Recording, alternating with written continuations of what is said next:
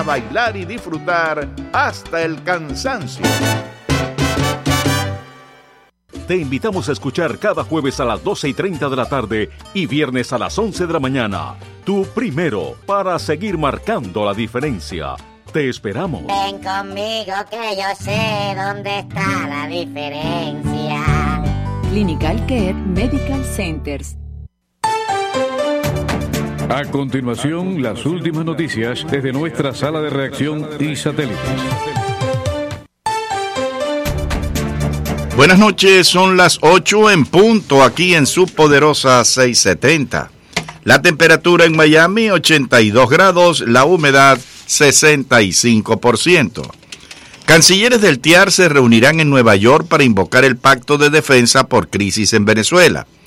Los ministros de Exteriores de los países del Tratado Interamericano de Asistencia Recíproca, el TIAR, se reunirán el lunes en Nueva York para invocar el pacto de defensa por la crisis en Venezuela, ha informado hoy el embajador de Colombia en Estados Unidos. En el día de ayer, en una reunión aquí en Washington de los embajadores que están en el proceso del TIAR, se tomó la decisión de que el lunes hay una reunión en Nueva York a nivel ministerial, dijo el embajador de Colombia en Estados Unidos, Francisco Santos. El objetivo de la reunión es la decisión de invocar y a partir de ahí poder tomar decisiones respectivas frente a sanciones, pero el diplomático precisó que de ninguna manera quiere decir que se aprueba el uso de acciones militares. Y ya son 17 las semanas consecutivas que Estados Unidos no importa crudo desde Venezuela. La información la da la Administración Energética de Estados Unidos, que ha publicado hoy las cifras semanales de importación de crudo de Estados Unidos de la semana terminada el viernes 13 de septiembre. Las importaciones de crudo desde Venezuela se mantuvieron en cero, invariable con respecto a la semana anterior. La última importación hasta la fecha de crudo venezolano la hicieron las refinerías de Estados Unidos en la semana que culminó el 17 de mayo para un promedio de 49 kppd en esa semana. En las últimas 29 semanas desde marzo a la fecha, Estados Unidos ha importado cero barriles desde Venezuela en 22 de ellas. Y Duque pide a excombatientes de la FARC desatender llamado a rearmarse en Colombia. Duque recorrió una zona de reincorporación, una de las 24 que hay en el país, donde viven 74 excombatientes con sus familias y conoció proyectos productivos de los excombatientes, entre ellos un emprendimiento de confección de botas. Tenemos la mano amiga y tendida para quienes quieren construir una Colombia libre de violencia, agregó el mandatario derechista, quien llegó al poder con la promesa de modificar el pacto por considerarlo blando con los rebeldes. Desarmadas y transformadas en partido, la FARC han denunciado incumplimientos estatales al acuerdo de paz que condujo al desarme de 7.000 combatientes y pretendía poner fin a un conflicto armado de medio siglo. Y el huracán Humberto llega a categoría 3, Bermuda se prepara. Los residentes del pequeño archipiélago británico de Bermuda protegen sus casas y cerraron sus persianas hoy antes de la llegada del huracán Humberto de categoría 3 que registra vientos feroces y castiga con abundante lluvia. El Centro Nacional de Huracanes de Estados Unidos, con sede en Miami, sitúa el centro de la tormenta a unos 225 kilómetros al oeste de Bermudas. Se esperaba que el ojo de la gran tormenta pase por el noroeste de Bermudas más tarde en el día o durante la noche, con precipitaciones de hasta 150 milímetros y la posibilidad de fuertes marejadas. Y por último, detienen a una mujer que iba a disparar a 400 personas por diversión aquí en los Estados Unidos. Una joven de 18 años ha sido arrestada en Oklahoma tras comentar a una compañera de trabajo que quería disparar a 400 personas por diversión y que le gustaría hacerlo en su antigua escuela, informan medios locales. Según los reportes, Alexis Wilson estaba trabajando de camarera en un restaurante de la localidad de McCluster cuando mostró a su colega un video en su teléfono donde aparecía disparando un fusil AK-47 que acababa de adquirir y luego le comentó a sus intenciones. La compañera contó lo ocurrido al gerente del establecimiento, quien alertó a la policía. Y ahora, señores, vamos con los titulares de las noticias más importantes del día en Nicaragua. Hacemos contacto con nuestros amigos de Radio Corporación. Hoy, miércoles 18 de septiembre del año 2019, cinco motorizados con armas de fuego persiguen hoy en Managua al politólogo Félix Maradiaga, miembro del Consejo Político de la UNAV. Unidad Nacional Azul y Blanco y Alianza Cívica por la Justicia y Democracia convocan a una marcha este sábado 21 de septiembre a las 11 de la mañana. Robert O'Brien, designado por Donald Trump, presidente en Estados Unidos, como asesor de seguridad nacional en reemplazo de John Bolton. Sector comercial y servicios en Nicaragua ha tenido 70 mil pérdidas de plazas de trabajo formal desde enero a julio del presente año, según Carmen Hillen Franz, titular de esta Cámara Empresarial. Sistema electoral de Nicaragua debe cambiarse totalmente. No basta con reformas parciales como se está proponiendo en la oposición, considera veterana defensora de derechos humanos doctora Vilma Núñez. Congreso argentino declara emergencia alimentaria hasta 2022.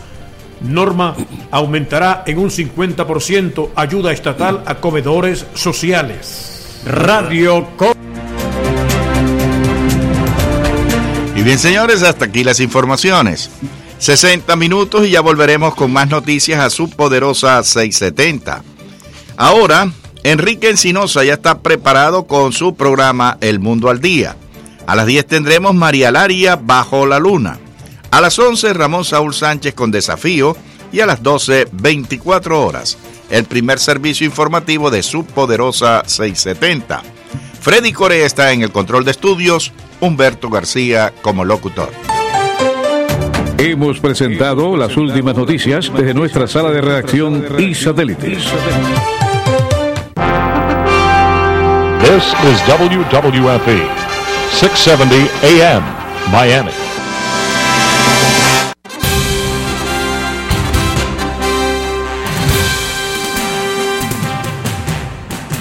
Cae la noche y llega a la poderosa 670 el periodista y más versátil de los historiadores de Cuba, Enrique Encinosa. Su valentía, tenacidad, así como la defensa de las ideas de libertad de los pueblos de América, hacen de él la diferencia en la radio de Miami. Ahora, ponga atención. Los invitados de Enrique ya están con nosotros y los temas a tratar esperamos que usted los debata junto a nuestra audiencia. Y ya con ustedes, su anfitrión, Enrique Encinosa. Candela, Freddy. Bueno, Freddy, hoy es miércoles. La semana pasada traje Heredero y, y quedé tan encantado con el programa con Heredero que le dije, ven otra vez. Así que aquí está otra vez Heredero y Cristín. Que Cristín García Álvarez tiene el pelo muy suelto hoy. Está muy sonriente. Debe estar sacando buenas notas en la escuela. Sí. ¿Eh? Sí, sí, verdad que sí. El máster de degree ese viene, El máster viene fuerte. viene en candela. Así que, bueno, vamos a empezar. Te voy a empezar interrogándote. La Fuerza Naval de Estados Unidos ha confirmado que tres videos que supuestamente muestran objetos volantes no identificados o platillos voladores, como se le quiera llamar, son genuinos. El Navy dijo que los videos que fueron tomados por pilotos militares muestran fenó- fenómena no explicada.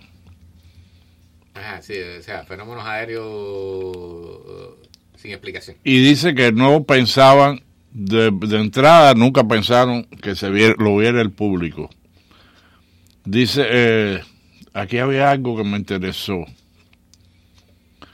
dice en, uno de los incidentes los objetos que filmó la- las cámaras de los aviones militares Dice, los objetos aparecen súbitamente a 80 mil pies de altura. Y, después parecían caer hacia el mar, eventualmente parando en 20 mil pies de altura, donde se quedaron eh, inmóviles, como un helicóptero, en esa posición. Y entonces o se fueron del radar o si no, subieron hacia arriba a alta velocidad. Así que... Esa es la descripción de. o sea, son Tararara, Exactamente, Flash Gordon. sí, exactamente. Bueno, buenas noches. gracias Min del planeta Mongo. Sí. Eh, hace, tú sabes que hace tiempo que no veo nada de Flash Gordon. Algún día sí, estaré a, a enseñárselo a la, a la niña para que vea cómo eran las cosas antes. ¿Por qué tú nunca viste Flash Gordon? No. Ah. Eh, no, Bueno, ella y sí, la sí niña. he visto pedacitos así del antiguo, pero no he visto... El Flash Gordon original El era una completo. serie de los no lo he 1930. visto. Sí, con yo Buster. Crab. Buster Crab fue el segundo nadador más famoso después de Johnny Weissmuller. Johnny Weissmuller ganó las Olimpiadas. Y Buster Crab estaba siempre en segundo lugar y, y se volvió artista de cine, hizo Flash Gordon, Buck Rogers y varios. Y no fue el mismo que hizo Tarzán, ¿no? No. Fue, fue otro. No. Que también era nadador, era campeón de natación también. Bueno, Johnny Weissmuller fue el que hizo Tarzán. Ah, pero el otro fue el que hizo Flash Gordon, el otro gran nadador. Ok. Y en los años 80, 80 fue más o menos, hubo una película que fue clásica eh, de culto, de gente que la iba, fue una película pornográfica, pornográfica completamente, ¿ok? Que era una sátira de Flash Gordon que se llamaba Flesh Gordon, Flesh como carne. Y esa película fue muy, muy, muy conocida en su época. En esa época yo todavía. Como estaba- una curiosidad pornográfica de la época. Así Bueno. que, Bueno, hablando sobre el tema que, que traes hoy. Eh, bueno, hay muchas personas que me han preguntado en Facebook. eh, por supuesto, la noticia está dando la vuelta por ahí, aunque hace un tiempo, o sea, el, New York Times publicó. Sí, eso ya lleva un par de meses dando Sí, ya vuelta. lleva un tiempo dando vuelta. Eh, yo voy a. En, la- en el programa pasado mencionamos, o sea, dije algunas cositas y lo voy a repetir ahora porque fue en, el espacio de las llamadas, pero lo voy a repetir ahora. O sea, eh, yo comencé mi interés en la astronomía a los ocho años, cuando mis padres me regalaron un libro que tenía eh, fotos de los planetas, la escala del sistema solar, toda una serie de cosas. Y yo sí recuerdo claramente cuando me hice la pregunta, bueno, ¿habrá vida en otros planetas? Y entonces, el, el- el inicio de mi interés en la astronomía y, y en muchas otras cosas que voy a mencionar ahora, co- comienza por, o sea, ha sido, esa pregunta ha sido la- una guía para, para mi vida en todos los sentidos. O sea, siempre he estado sí, buscando. pero cuando uno tiene esa edad, uno, uno le encanta. Eh, Yo recuerdo ver la, primera vez que yo me pasé con un libro sobre Yeti. Ajá, sí, sí. Bueno, leí el libro tres veces. Sí, yo estaba sí. convencido que existía un Yeti. Bueno, yo a la leí- larga, lo que, lo, que, lo que se ha descifrado es que son eh, una, una raza de osos no muy conocida. O sea, no es una, una no son los osos más comunes que por las alturas del Everest muchas veces caminan en dos patas. Bueno, yo no recuerdo eh, el final de la historia exactamente, pero en Cuba eh, hu- hubo una leyenda parecida, con algo parecido a un Yeti. Y, y un amigo que estuvo trabajando en eso con- junto con un grupo de personas, eh, llegaron al, al final de una historia de lo más curiosa, de que alguien tenía un... eh, se había dedicado a hacer como una especie de zoológico en su casa y tenía todo tipo de animales, incluyendo mapaches. No, Y cuando esa persona, si mal no recuerdo, no recuerdo bien la historia, eso fue hace muchísimos años que la leí. Cuando esa persona falleció o algo por el estilo, todos esos animales salieron libres. Y entonces, el- todos los famosos avistamientos, eh, el, el hombre se los pudo achacar ah, fácilmente a- al avistamiento de los de los racunes, de los mapaches. Eh, que por supuesto, si tú lo ves de noche, en sobre todo en Cuba, que no estamos acostumbrados a ello. No, no es un animal eh, Claro, oriundo. oriundo de Cuba. Y entonces, como así, la, la zarigüeya, sí, la- el, el pozo, ¿no? El pozo, sí, sí en Cuba se ve, pero el mapache no. Y, y dicho, eh, bueno, Bueno, déjame decirle bueno, que el famoso chupacabra, que por tiempo la gente con el chupacabra, el chupacabra después se probó que lo que es son perros o lobos que tienen sarna. Y la sarna les va quitando todo el pellejo, El pelo, todo, sí, el- todo, todo el, el- todo el, eh, pelo del cuerpo. Y entonces lo que parecen es esa forma esquelética monstruosa. Y como no tienen fuerza por la enfermedad, de la sarna para arrastrar los, los cadáveres de los que matan. Entonces los muerden, chupan ahí, muerden un poco, chupan sangre y se van. Bueno, yo te digo, el, el- por ejemplo, un perro pastor, como el Mm. pastor belga, yo tenía uno, y ese animal, pues, si tú lo pelas, parece un monstruo, o sea, de lo, Sí, de lo que son bonitos, cuando le quitas el pelo, parece otra cosa totalmente diferente, no lo reconoce. Pero bueno, regresando a este tema, yo eh, a lo largo de mi vida he estado haciendo, o sea, estudiándolo, sobre todo por mi cuenta, incluso estudié electrónica, eh, me dediqué a la radioafición desde joven, eh, aprendí técnica de radio, eh, aprendí, bueno, astronomía, por supuesto, he estado leyendo todo el tiempo y, me metí también en el asunto de los platillos voladores, porque todo lo que me pudiera llevar a la respuesta de esa posible pregunta, a la posible, mejor dicho, a la posible respuesta de esa pregunta, eh, eh, lo, lo, lo, traté de probar, de, ir a cada ángulo posible a tratar de hallar una respuesta. En Cuba yo investigué ovnis por ovnis, estoy hablando de objetos volantes no identificados. Eh, por varios años. Que Incluso- primero, el primero, eh, según el libro de Hugo Parrado, Sí. que pone una reproducción, el primer platillo volador que voló sobre Cuba y fue publicado en la prensa española fue en 1790 y algo. Eh, tengo que revisar el libro de Hugo, o sea, él tiene buenos reportes ahí. Y también hay un reporte de Alejandro de Humboldt. Sí. Eh, y hay algunos otros escritores también. En Cuba, eh, el, el fenómeno, o sea, el- la idea que yo tenía cuando comencé es que en Cuba no, no iba a tener posibilidad de investigar nada. O sea, que había que ir a Roswell. Eso es cosa, mentalidad de, de muchachos o de, también de personas comunes. O sea, hay que ir a Roswell para investigar un platillo volador porque si no, no vas a tener acceso a la información. En Jatibonico no hay... Y, y entonces, no, eh, cuando, cuando por primera vez fui, aquello fue horrible. O sea, eh, en un día logramos investigar un caso masivo, en un sábado, eso fue un sábado donde fuimos cuatro personas. Y quedamos así que cuando regresamos eh, íbamos todos con los ojos abiertos y calladitos pensando en, en- las cosas que habíamos averiguado ese día. Y estuve tiempo trabajando en eso y por mi cuenta, por supuesto, y, y bueno, terminé hablando de eso en la televisión, en la radio y publicando algunos eh, artículos, inclu- incluyendo un sitio web yo les voy a decir, o sea, eh, yo pasé una época, eso fue una época de mi vida donde estuve muy activo, recogí muchísimos reportes, hice, hice, hice un cuestionario para, lleno con- para hacer preguntas a las personas que habían tenido avistamientos, eh, estuve en contacto con, eh, en el caso de Damaso, no sé si has oído hablar de él, creo que no, No. el famoso, aquel famoso guajiro de Santi Espíritu que decían que lo habían transportado en un platillo volador desde Santi Espíritu hasta, hasta Baracoa, en La Habana, hasta la parte de Baracoa, que está al oeste de La Habana, en las playas. Eh, yo estuve analizando ese caso, lo visité en su casa, lo, lo entrevisté varias veces, tengo alguna entrevista en ¿Y video. estaba, era sincero el hombre o tú crees que...? Eh, era un caso muy curioso. O sea, él falleció, eh, él fallece en el, en el hospital donde atendían a Fidel en una época. En, en uno de los Cimex. hospitales, en el CIMEX, exactamente. Cosa, o sea, había muchas cosas raras en el caso. O sea, yo hablé con la familia.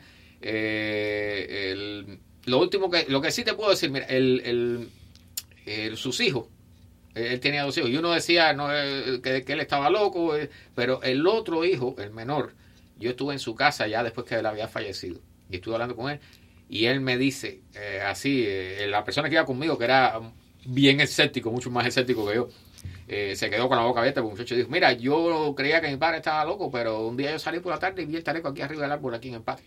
Entonces, eh, o sea, el, el caso es sumamente raro. Hay cosas, eh, o sea, él decía que el platillo lo aterrizaba en el patio de su casa, que era una finquita en las, en las afueras de Santo Espíritu. Y, y hablamos sobre ese caso incluso en la televisión, en el programa Pasaje de los Desconocidos.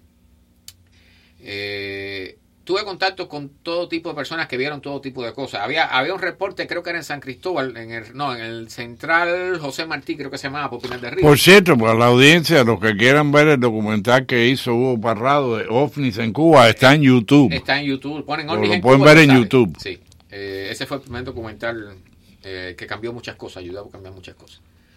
Eh, y, te decía, en San Cristóbal, entre- o allá en el Central José Martí, yo entrevisté a un grupo de personas que decían que habían visto algo parecido a un litro de leche volador con alas que volaba de cabeza y que pasó por encima del pueblo. Entonces, eh, o sea, hay muchísimas cosas raras, muchísimas. Eh, o sea, eh, una, una muchacha que junto con su esposo y sus hijos andaba por la playa de Guanabo a las 9 de la noche paseando por la orilla de la playa y les pasó por arriba un objeto que tenía forma rectangular, sin hacer ruido y con, y con cuatro luces, una en cada esquina. Y el objeto pasó por arriba de ellos, dice ella que a una altura menos de 20 metros. Y de momento el objeto salió a una gran velocidad volando hacia el norte.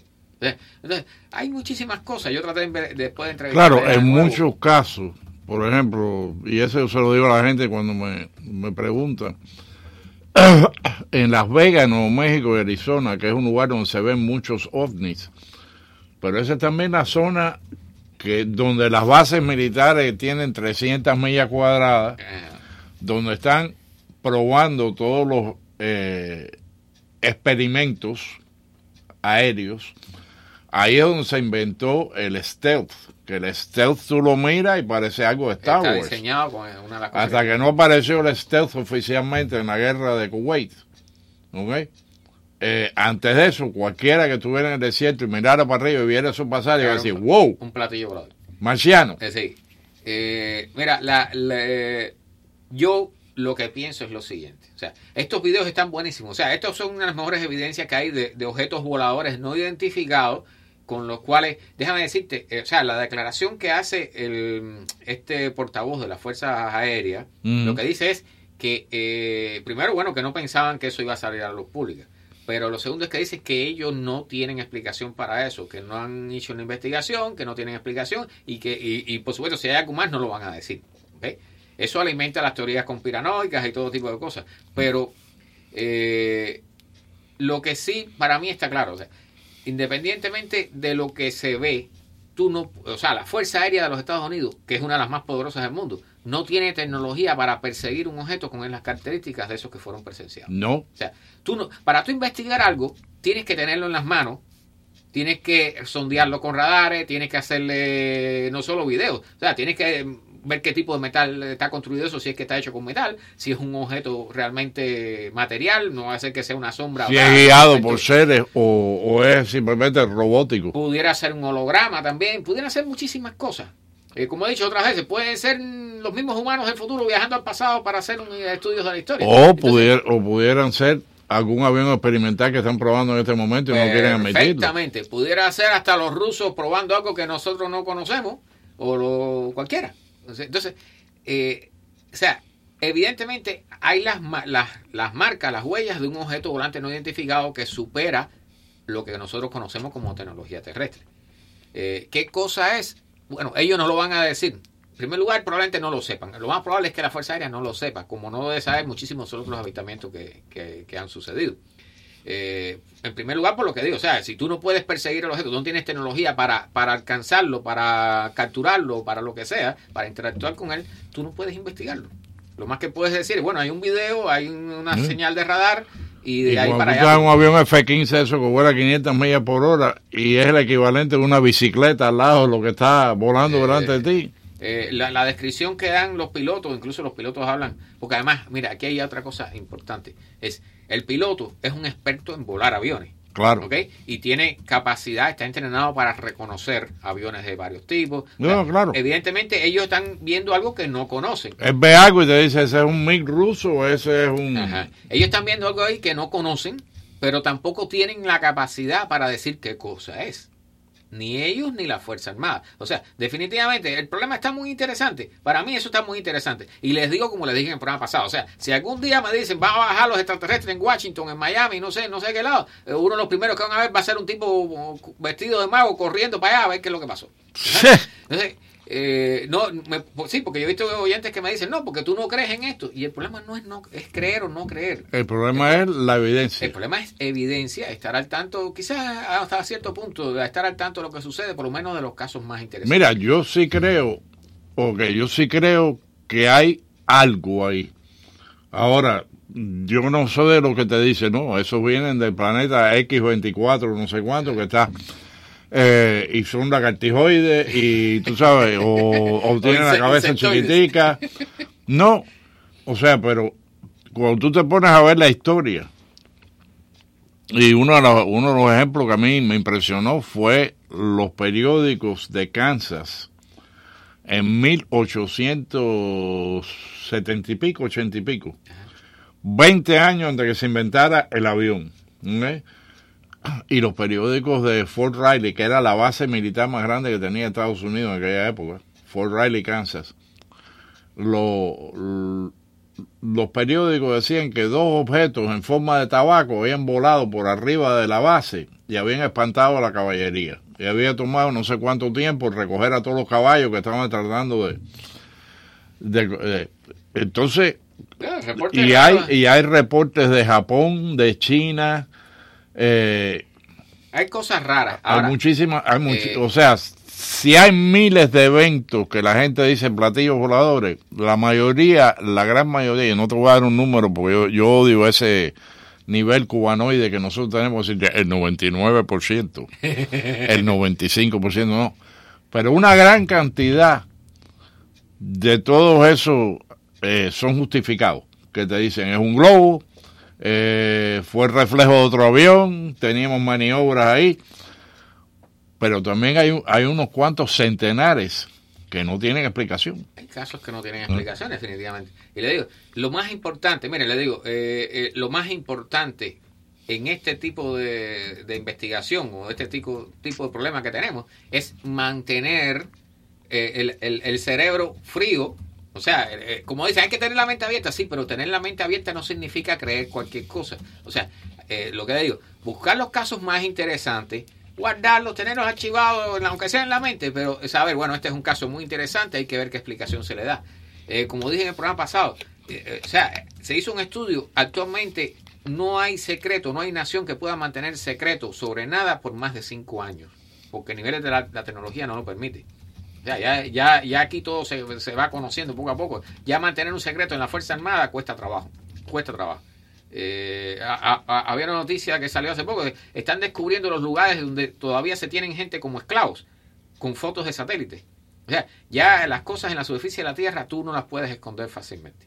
Entonces, eh, sé, hay muchísimos, lo repito, hay muchísimos casos raros, pero eso no implica que tengamos explicación correcta a lo que se está viendo. Entonces, eh, yo les digo, no, mi punto de vista no es creer, ni, ni, ni pienso que esté demostrado nada, al contrario, pienso que hace falta demostrarlo. Y para demostrar algo hay que llevar un, mecanismo o toda una secuencia de- de resolución del problema para llegar a una solución confiable y lo más exacta posible. Sea, tú no resuelves nada con decir, porque ves una, una bola volando en el cielo, decir que son extraterrestres porque tú no sabes si lo son. O sea, hay personas, sé que hay personas que dicen que han sido secuestrados, que han hablado con los personajes, pero hasta ahora, hasta ahora, yo no he visto, eh, incluso he estado, eh, tengo entrevistas de personas que han hecho vaticinios, que han, dicen, han tenido contacto y han hecho vaticinios de que en cierto en determinadas fechas se van a ver, va a haber un avistamiento masivo porque van a cambiar las cosas en la Tierra, bla, bla, bla, bla, bla. Todo ese tipo de, de ideas mesiánicas eh, eh, generalmente van, eh, generalmente no, hasta ahora todas han fallado y han ido a, la basura. Entonces, por favor, o sea, lo que les pido es mantengan la calma, o sea, entiendan el problema, que el problema es sumamente complejo porque tiene muchas aristas, hay muchos tipos de manifestación de fenómenos diferentes participando bajo la misma sombra del, del título de OVNI, y entonces, o paranormal, porque también se incluye, todo eso se mezcla, incluso el Yeti lo han mezclado con los ovnis, eh, y bueno, ya por ahí para allá, los insectoides y todo eso. O sea, eh, el caso está sumamente interesante. Lo- esos videos son una de las mejores visualizaciones que tenemos de, de lo que se, de lo que está sucediendo. O sea, definitivamente No, algo y- muy raro y, y- que es muy interesante. Y no solo visualizaciones, visualizaciones vistas por personas que son expertos, pilotos. Sí. Pero, pero te repito, o sea, el piloto es experto reconociendo aviones, es experto volando aviones, pero el piloto no es experto en física o en Claro, climatología o en otras O cosas. en que- cohetería O en cohetería, por ejemplo. Ajá. Entonces, eh, o sea, cada persona tiene, tú puedes decir, fulano es un especialista, pero eh, los especialistas, y sobre todo en la actualidad, cada vez los especialistas tienen el campo más estrecho, porque hay demasiado que aprender. Entonces, eh, para resolver este tipo de problemas se necesita A no ser que sea, a no ser que seas cubanólogo, porque Sí, todo, el todo mundo hoy en día es un cubanólogo. puedes desarmar un avión y volverlo a armar sin problema ninguno. Sí. Pero, eh, o sea, se necesita la, la unión de varias disciplinas, de especialistas de varias disciplinas, para tratar de resolver o, o dar una explicación satisfactoria a lo que se está viendo, si es que se puede dar. Hasta ahora no somos capaces de darla. Si usted ve que la Fuerza Aérea de los Estados Unidos, y repito lo que dije en otros programas, o sea, la función principal de un gobierno y de la fuerza aérea de cualquier nación es mantener control sobre su espacio aéreo.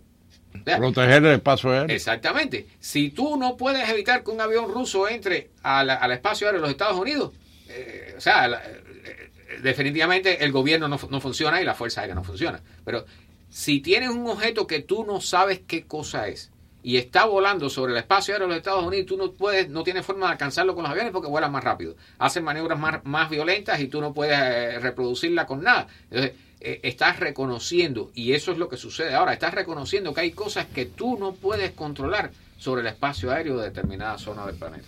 Entonces, ese, ese para mí es el punto más importante hasta ahora. Que estamos chocando con algo que parece ser una tecnología mucho más avanzada que la nuestra, pero para lo cual no tenemos explicación todavía. Ok. ¿Qué otra cosa tienes ahí? Ya te... Bueno, eh, sé que hay muchos que se han quedado insatisfechos con la respuesta, pero, eh, o sea, eh, llevo años en esto y le digo, cuando usted va a un congreso de ufología, lo que más se encuentra es gente discutiendo sobre quién tiene la razón y diciendo que todos los demás no la tienen. Y si quieres ver extraterrestre, ve, ve a cualquier cantina por la mañana a tomar café. Bueno, o puedes ir, que al vas a ver a, vas a ver alguna gente y tú vas a decir, este tipo no es este planeta. puedes ir al pueblo de Roswell también, que eso está ahí, es un negocio redondo, ¿no? Lo que tienen armado ahí en, en lugares como ese. Bueno, pues déjame decirte que ahí es donde entra la economía. Por ejemplo, el famoso eh, Nessie, Sí. Ajá. el, el monstruo de Loch Ness, ¿ok? El monstruo de Loch Ness empezó como una leyenda. Y entonces, ah, en los años 30 salió la famosa foto que parecía la silueta de la cabeza de un dinosaurio saliendo del agua. Y ahí se formó la furia de que ya ha durado 70 años la gente buscando a, a Nessie, al, monstruo de Loch Ness.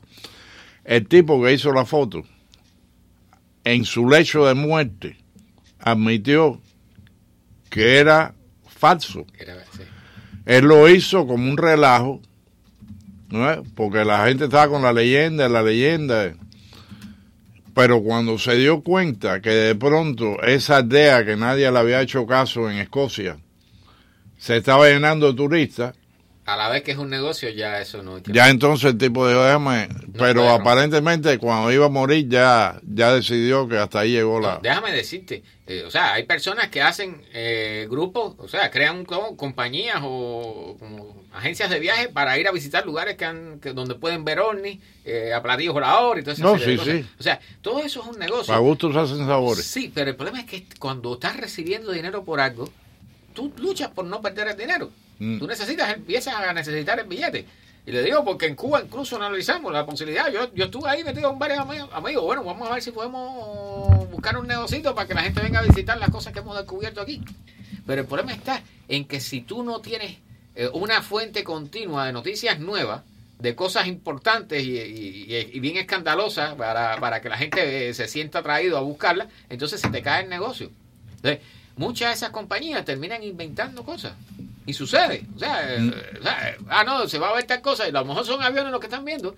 Y la gente se queda maravillada con lo que va y ve y paga el billete por eso. Entonces, eh, aquí en este mundo hay de todo. Y lo primero que hay que tener en cuenta es que si hay billetes detrás de eso, si estás pagando por un viaje o algo de eso, piénsalo dos veces porque tú lo más probable es que estén buscando dinero y no resolviendo ningún problema científico ni nada por el Bueno, hace años había alguien que estaba vendiendo tierra en la luna. Sí, eh, y, y, por- y, o sea, eh, a cada rato me vienen y me preguntan, bueno, le pu- eh, compré la estrella tal y le puse el nombre de, de mi hijita o de mi mujer o de mi, Sí. o de mi mamá. Y entonces, eh, señores, eso no funciona. Eso es una estafa. Aquí nadie tiene derecho a ponerle nombre a nada ni vender territorios en ningún lado que no sea la tierra. Fíjate, fíjate si es así, que cuando tú vas a comprar un terreno... Entonces no aquí- va a haber una estrella llamada Cristín García Álvarez. Sí. Es Sí. así. Bueno, te voy, no, mira, hay una forma, o sea, estrellas no, estrellas no, pero asteroides Mm. sí. O sea, cuando tú descubres un asteroide, tú sí puedes, o un planeta, tú sí puedes ponerle el nombre. O sea, no es garantizado, o sea, porque primero tienes que pasar por lo que se llama la comisión de nombre de la, de, de la Unión Astronómica Internacional. ¿Por qué? Pues no te dejan. No, no, tú- eh, eso primero tiene un nombre pro- provisional No. Que depende de la fecha en que se descubre y, una codificación en letra. Entonces un astrónomo cubano que tenga, que coja un, encuentre un asteroide y le quiera poner chicho, a lo mejor no lo dejan. No, eh, eh, sí. primero tiene una designación provisional, porque además primero tienen que confirmar que sea algo no descubierto anteriormente. O sea, tienen que verificar la órbita, las características de él. Eh, existen asteroides que se llaman Habana, los, eh, los- los de los Beatles, o sea, eh, todo eso, hay montones de nombres por ahí, se ponen a, buscan la lista, la lista de nombres de asteroides, tienen más de 100.000 ahí y hay todo tipo de sorpresas. ¿eh? E incluso ahora eh, hay montones de países ahora que le dieron la oportunidad de poner nombres a, asteroides, a un asteroide y a, una, y a otro objeto, no recuerdo cuál. Pero las estrellas no, las estrellas están dadas por catálogo y los nombres, las estrellas que tienen nombre propio son porque las, las que son más visibles del cielo, las más brillantes, y se las pusieron los árabes hace muchísimo tiempo atrás. Por eso es que muchas de las estrellas se llaman Al, no sé qué, Mm. Albirio, o Betelgeuse, Betelgeuse. Todos esos son nombres árabes, que fueron los que eh, eh, se enfocaron más en, en el estudio del, del cielo en determinada época de la historia. Bueno, ¿qué otras cosas tienes ahí? Hoy no trajiste tantos papeles. No traje como- tantos papeles, pero tengo la computadora aquí. Ah, Y entonces, eh, acaban de descubrir, bueno, eh, ¿recuerdas Oumuamua? Aquel eh, asteroide que pasó, que provenía de otra estrella, ah, sí. que pasó por nuestro sistema solar. Acaban de descubrir el segundo objeto de procedencia interestelar, o sea, que proviene de fuera del sistema solar. Y esta vez no es un asteroide, o sea, es es indudable que es un cometa, porque ya le han hecho fotos y se ve que está empezando a desarrollar una cola. O sea, la cola de los cometas es, son gases que se van evaporando, van sublimando, que es la palabra exacta. O sea, el cometa, eh, para decirlo de una forma sencilla, es como una bola de hielo sucia, llena de piedras y Sí, polvo. lo que- y la llama es como el tubo, lo que sale del tubo escape de un carro. No exactamente, o sea, eh, sale a presión, pero es que cuando le da la luz del sol, el calor del sol, Refleja. comienza a derretir los hielos, que son hielos de dióxido de carbono, por ejemplo, que se, que se subliman, que se derriten, para decirlo en- de una forma sencilla, a muy baja temperatura. Entonces comienzan a salir chorros de gases y ese gas que va quedando es la cola del cometa. Y entonces eh, también sale con esos polvos. Y eh, los cometas pueden tener dos colas, una cola de lo que se llama una cola de iones, que es un gas ionizado, y una cola de polvo, que generalmente se separan, sobre todo cuando están más cerca del Sol y, toman dos caminos diferentes. Eh, este cometa, bueno, le llaman C 2019 Q4 y puede ser que tome el nombre Borisov por el descubridor. Pero eh, hasta ahora es C 2019 Q4 y, y va a ser un objeto muy interesante porque a diferencia de Oumuamua, que lo, Oumuamua. o- lo descubrimos cuando iba saliendo del sistema solar, este lo estamos descubriendo cuando entra. Entonces, vamos a tener bastante tiempo, varios meses para poder estudiarlo. Y va a pasar a, menos de una, a una unidad astronómica de distancia de, la Tierra. O sea, va a estar bastante cerca, relativamente cerca. Así que con suerte, con el telescopio espacial y con los observatorios más grandes, vamos a poder hacer observaciones eh, válidas. Eh, lo más llamativo, es que es un cometa. Así que eh, gracias a que, a que la cola se va a desplegar, podemos hacer estudios químicos de la composición del cometa con bastante facilidad. Así que eso es para los próximos meses. Eh, traía algunos comentarios. Hemos hablado, porque estuve viendo algunos videos, hemos hablado aquí varias veces sobre cómo es la vida en la estación espacial o en- a bordo del transbordador, en una nave, una nave espacial. Y recuerda que hemos hablado sobre el baño, Oh, sí. el el- y, y- y yo no sabía, o sea, eh, el, el usar el toilet en el espacio, el inodoro, Tú no has visto Big Bang Theory, que eh, no, no la visto. comedia que Wolowitz es el tipo que diseña el toilet y después Entonces, no funciona. no, no, eh, no he visto esa parte. Pero el diseño del toilet, de todo en el espacio es muy, muy diferente a lo de aquí en la Tierra. Pero específicamente el toilet, además de que, recuerda que hemos hablado que hay que poner una cámara para llevar entrenamiento para tener Mm. buena puntería, porque además el tubito es eh, la entrada es pequeña. Eh, yo no sabía dos o tres cosas sobre el toilet. Y una es que para tú poder tener la puntería que necesitas para que no falle eh, y caiga en el punto donde tiene que caer todo, eh, o sea, él tiene donde apoyar los pies en una misma posición siempre, pero una vez que tú te sientas, tiene unas palancas a los lados para apoyarlas encima de tus muslos para que tú no te muevas, para evitar que te muevas durante todo el proceso de, bueno, ese mismo. Y el número dos. Y entonces, So it's cuando tú, toilet with a little bondage. cuando tú te sientas en el toilet o cuando vas a orinar, igualmente orinar es a través de una manguera o Yeah. un embudo. Que cada, cada astronauta tiene su embudo propio y tiene que limpiarlo después que lo use y todo, porque ahí todo tiene que estar muy limpio. Eh, cuando tú vas a usar cualquiera de esas dos partes del baño, primero tienes que agarrar una palanca que parece la palanca de cambio de un automóvil, ¿ok? Y le das para arriba para activar la bomba de vacío.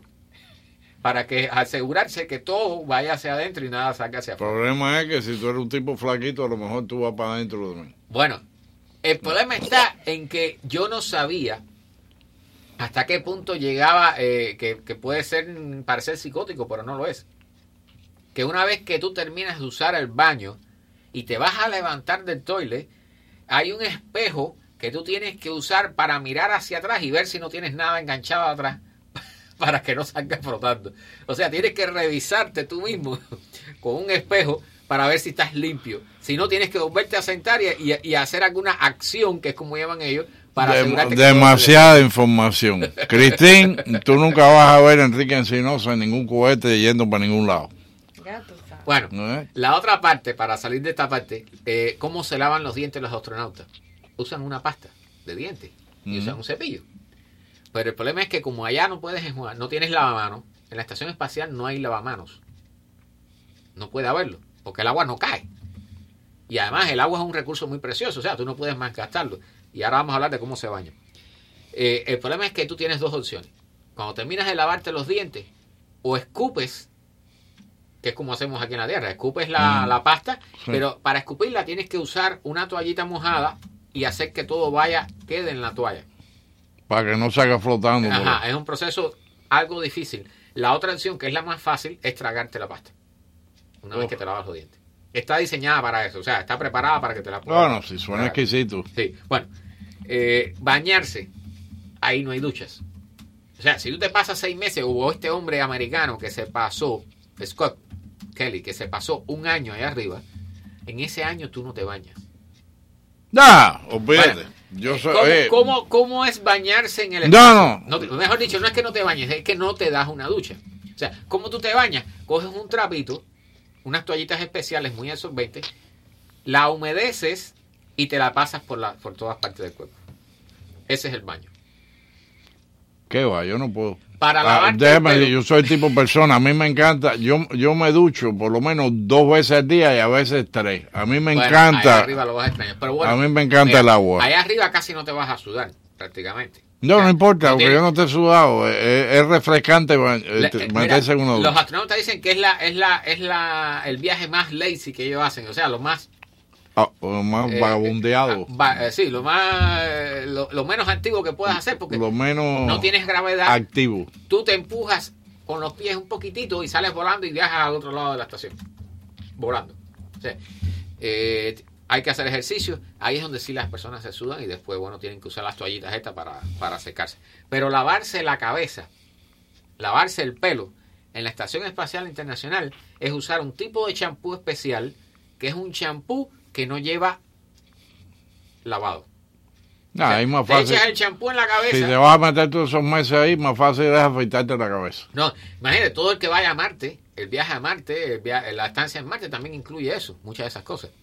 Eh, lavarte la cabeza es lo mismo, echarte el champú, luce que tienes el pelo mojado, pero tienes que secártelo con una toallita inmediatamente sin agua. Freddy, tú y yo no vamos a ir a Marte. ¿Ok? De Nicaragua no pasamos. Tú y yo no vamos a ir a Marte. Eso está muy complicado. Vamos allá que el tema... Vamos a pasar a un corte comercial con Freddy. Miami no es solo para inversionistas y turistas. Con el crecimiento acelerado se olvidaron de los más necesitados. Por esto Miami requiere la experiencia y liderazgo comprobado de Alex Díaz de la Portilla, que nos entiende y representa. Díaz de la Portilla traerá para el Distrito 1 de Miami verdaderas soluciones para crear viviendas de bajo costo, aumentar las rutas y frecuencia de los troleys y asegurar más seguridad en nuestras calles. Alex Díaz de la Portilla, el cambio que necesitamos ya. Anuncio político pagado y aprobado por la campaña de Alex Díaz de la Portilla, comisionado por el Distrito 1, Ciudad de Miami. Y continuamos aquí con Cristín García Álvarez y Carlos Heredero, Charles the Inheritor. Bueno, para terminar con el, tema este de la, de la habitabilidad o, cómo se vive en el espacio. Eh, Sabes cómo se duerme, ¿verdad? O sea, creo que hemos hablado, yo he hablado una otra vez cómo se duerme en el espacio. O sea, te metes en una bolsa de dormir y tienes que amarrarte, porque si no sales flotando. y te puedes golpear, por ejemplo. Pero eh, lo que no sabía es que estas bolsas de dormir, eh, bueno, a todos nos gusta usar almohada, ¿verdad? Tú usas almohada para dormir, ¿verdad? Sí, Henry? cómo no. Ok. En, en las bolsas de dormir, Además, yo tengo como cinco almohadas. Yo, bueno, a mí me basta con una. A veces uso dos, sí. Pero en las bolsas de dormir, ahí que no hay gravedad, para que la persona no extrañe en la almohada, le ponen una almohada pegada con velcro a la bolsa de dormir. Y la almohada se cierra y le aprieta la, la cabeza para dar la sensación de que está durmiendo sobre una cama. ¿Ok? Eh, a un astronauta le preguntaron si en el espacio se roncaba. Entonces, él comenzó a especular que como no había gravedad, no había razón para que el mecanismo del ronquido funcionara en el espacio. Pero dice que un compañero, eh, después de pasarse unos meses en órbita, una de las últimas noches que pasó en la Estación Espacial Internacional, dice que lo escucharon roncando. Y que le quitaron el ronquido, ojo, porque yo nunca había oído hablar de esto, para, para, para que él parara de roncar y de molestar a los demás. Recuerden que ese es un espacio pequeño y cerrado. Dice que lo agarraron por los tobillos. Y que inmediatamente la persona que la agarran por los tobillos deja de roncar. Yo nunca había escuchado eso. O sea, yo sé que los cubanos tendemos a hacer ruiditos y cositas por el estilo para que las personas paren de roncar, pero yo no sabía que, que mis ronquidos son legendarios. Ok, bueno, pues Yo lo he dicho aquí en este programa, en el ejército, cuando estaba en el entrenamiento básico, mi pelo, la barraca de mi pelotón estaba al lado de un campo de artillería nocturno, que o sea que por la noche disparaban los cañones y los practicaban. Los otros soldados se quejaban de mi ronquido y no de los cañones. Fíjate, de verdad, te lo digo, no es un chiste. Bueno, pues. Cuando yo ronco, yo a veces me despierto yo mismo. Puedes decirle a tu esposa que pruebe eso, a ver. O sea, eh, a ver si agarrarte por los tobillos te, te detiene lo- el, el proceso de ronquido. ¿no? Bueno, está, está interesante. lo voy a decir hoy. Está interesante. Si empiezo a roncar, agarro. Bueno, ella, ella se ha acostumbrado con todos los años a los No, ronquidos. no, Bueno, la comida en la Estación Espacial Internacional. Hace, hace poco, por primera vez, llevaron cosas que parecen pizza. O sea, un, algo similar a la pizza. Pero lo que sí comen mucho es la tortilla de maíz, tipo mexicana. El burrito famoso. Eh, porque la carne, pedazos de carne y, fruta eh, y verdura, esas cosas en el espacio, tienden a, a- desmenuzarse y a flotar. Y eso es peligroso. Entonces, lo que hacen es envolver todas las cosas. Y, por ejemplo, los macarrones con queso, eh, cosas por el estilo así, que son por pedacitos, incluyendo las verduras, lo que hacen es que los cocineros de la NASA lo- los mojan dentro de los nylon, les ponen eh, alguna sustancia, como puede ser una, ¿cómo le llaman esto que se le echa a, la- a las ensaladas? Eh, Dressing. El dressing, ajá. El, eh, le echan un dressing bien viscoso para que mantenga pegadas las cosas y no salgan volando. Fíjate tú los requerimientos. Lo otro es que las frutas y las verduras, que son frescas, que llegan con cada nave que va de, de reabastecimiento, eh, tienen que comerse en los primeros dos o tres días. Porque si no, después se echan a perder. ¿Ok? Entonces, el resto del tiempo ellos están sin, sin frutas y sin verduras frescas. Todo, todo lo demás viene congelado o viene disecado. Pero el problema principal con las verduras y las frutas frescas es que no se pueden dejar podrir o echar a perder a bordo de la estación espacial. Eso yo no lo sabía tampoco. O sea, eh, en el basurero de la estación espacial tú no puedes echar comida podrida. Es decir, la comida que te dan tienes que comértela toda. Y no solo eso, la cuchara, que son cucharas especiales, son como cucharitas pero con un mango muy largo. La cuchara que usan cada cosmonauta o cada astronauta, que déjame decirte, no hay ni cuchillos ni tenedores a bordo de la estación espacial. Lo único que hay son cucharas y tijeras. ¿Ok? Eh, y esas cucharitas tienes que chuparla bien, limpiarla bien antes de eh, fregarla, entre comillas, que el fregado es un trapito húmedo y desechable para limpiarla. O sea, ahí no hay agua corriente en el sentido como tenemos aquí. No puedes usar un fregadero tampoco, ni puedes fregar platos. No hay platos tampoco ahí arriba.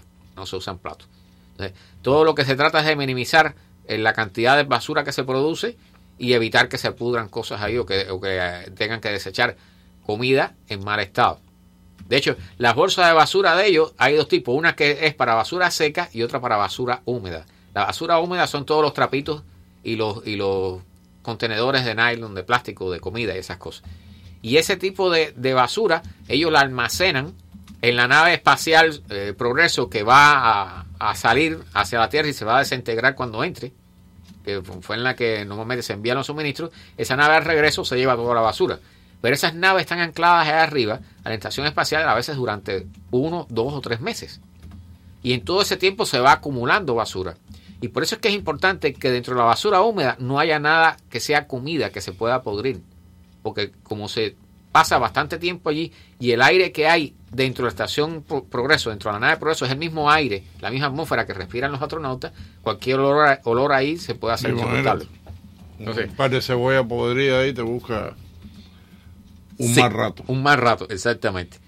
Eh, bueno, eh, había un astronauta, eh, este mismo astronauta estaba preguntando, o sea, algunas eh, ideas locas que la gente les pregunta cada vez que, que van a algún lugar a hacer- dar una conferencia.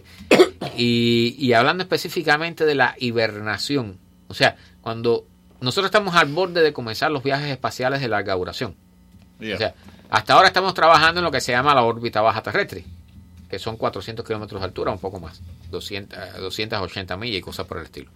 Pero cuando vayamos a la Luna, o cuando vayamos a Marte, o cuando vayamos a un asteroide a extraer metales, minerales, va a ser totalmente diferente.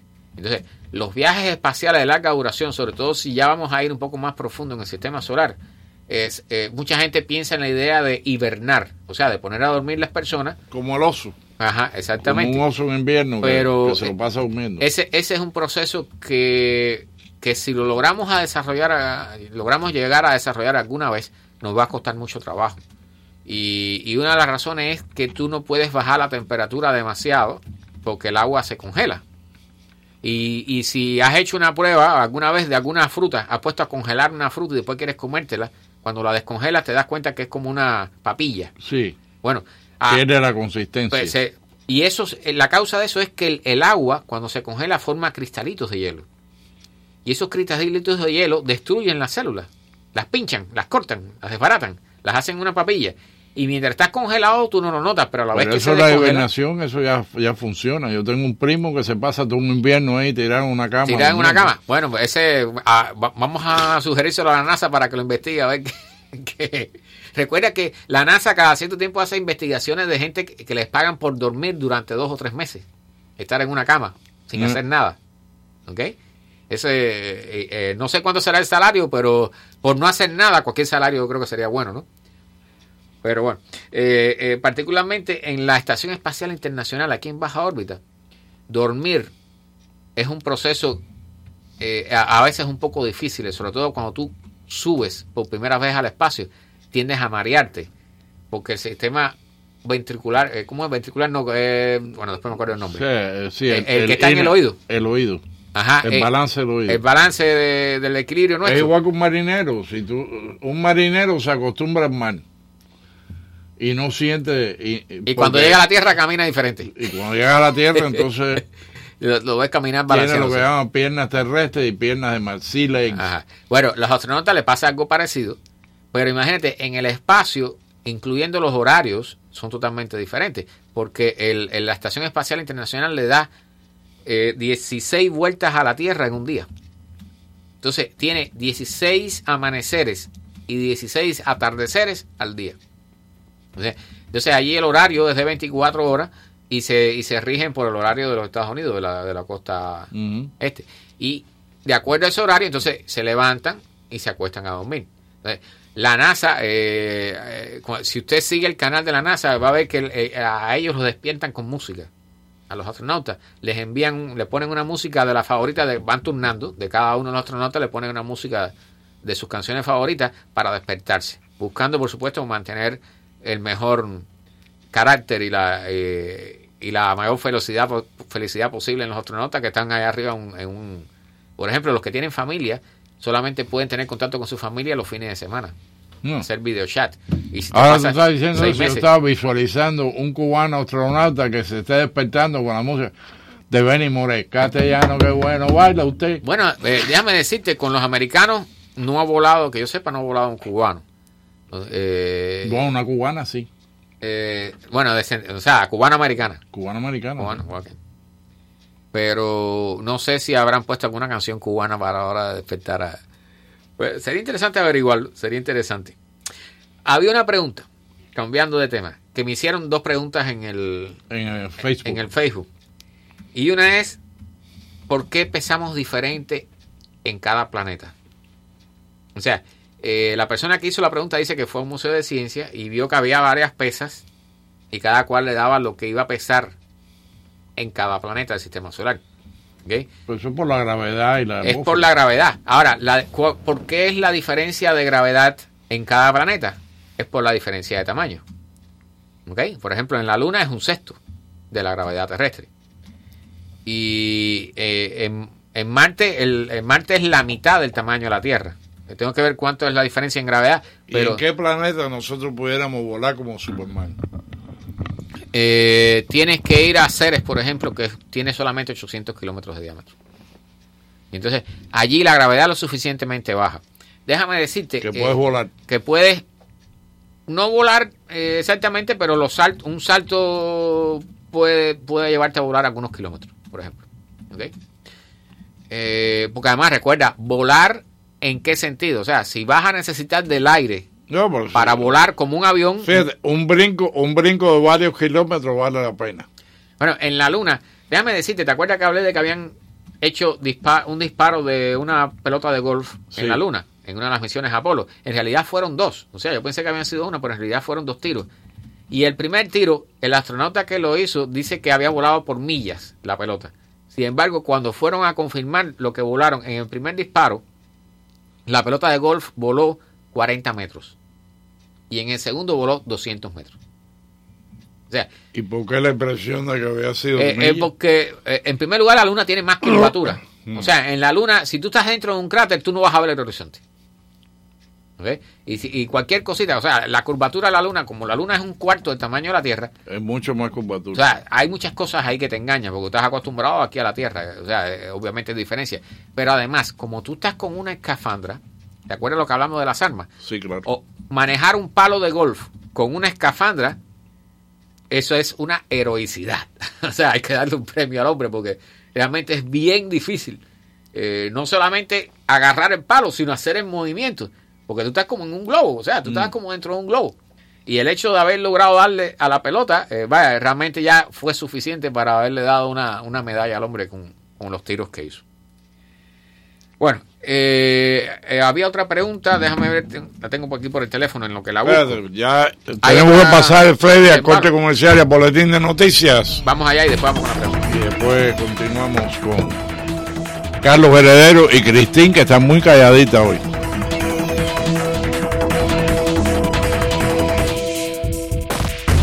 Miami no es solo para inversionistas y turistas. Con el crecimiento acelerado se olvidaron de los más necesitados. Por esto Miami requiere la experiencia y liderazgo comprobado de Alex Díaz de la Portilla, que nos entiende y representa.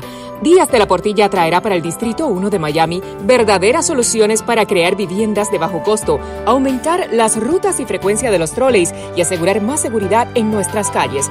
Alex Díaz de la Portilla, el cambio que necesitamos ya. Anuncio político pagado y aprobado por la campaña de Alex Díaz de la Portilla, comisionado por el Distrito 1 Ciudad de Miami. Llegó Viva Miami Business Expo 2019. El viernes 20 de septiembre, el Expo Hall abre de 9 de la mañana a 4 de la tarde. Entrada gratis y abierto al público. Invita la Cámara de Comercio Hispana del Sur de Florida. Viva Miami Business Expo 2019, diseñado para ayudar a las pequeñas empresas a presentar sus ideas para obtener apoyo. La cita será en el Hotel Billmore, 1200 de Anastasia Avenue, en Coral Gables. Habrá una conferencia para pequeños negocios para lograr conseguir fondos del gobierno. Para mayor información, 305-534-1903 o visite sflhcc.com. Música, refrigerios, entretenimiento y mucho más. Viva Miami Expo. Entrada gratis. Para mayor información puede llamar al 305-534-1903 o visite sflhcc.com.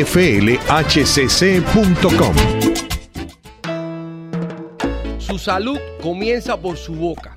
No solo por lo que usted come, sino cómo usted mastica esos alimentos. Los expertos confirman que nuestra salud dental afecta directamente a nuestra salud general. Su boca refleja síntomas de salud o enfermedad que afectan su persona. Visite los centros dentales Otero y viva con salud. Los centros dentales Otero cuentan con seis localidades en el sur de la Florida. Estamos aquí para servirle en todas sus necesidades dentales. Llame hoy y confíe su salud dental a los centros dentales Otero 305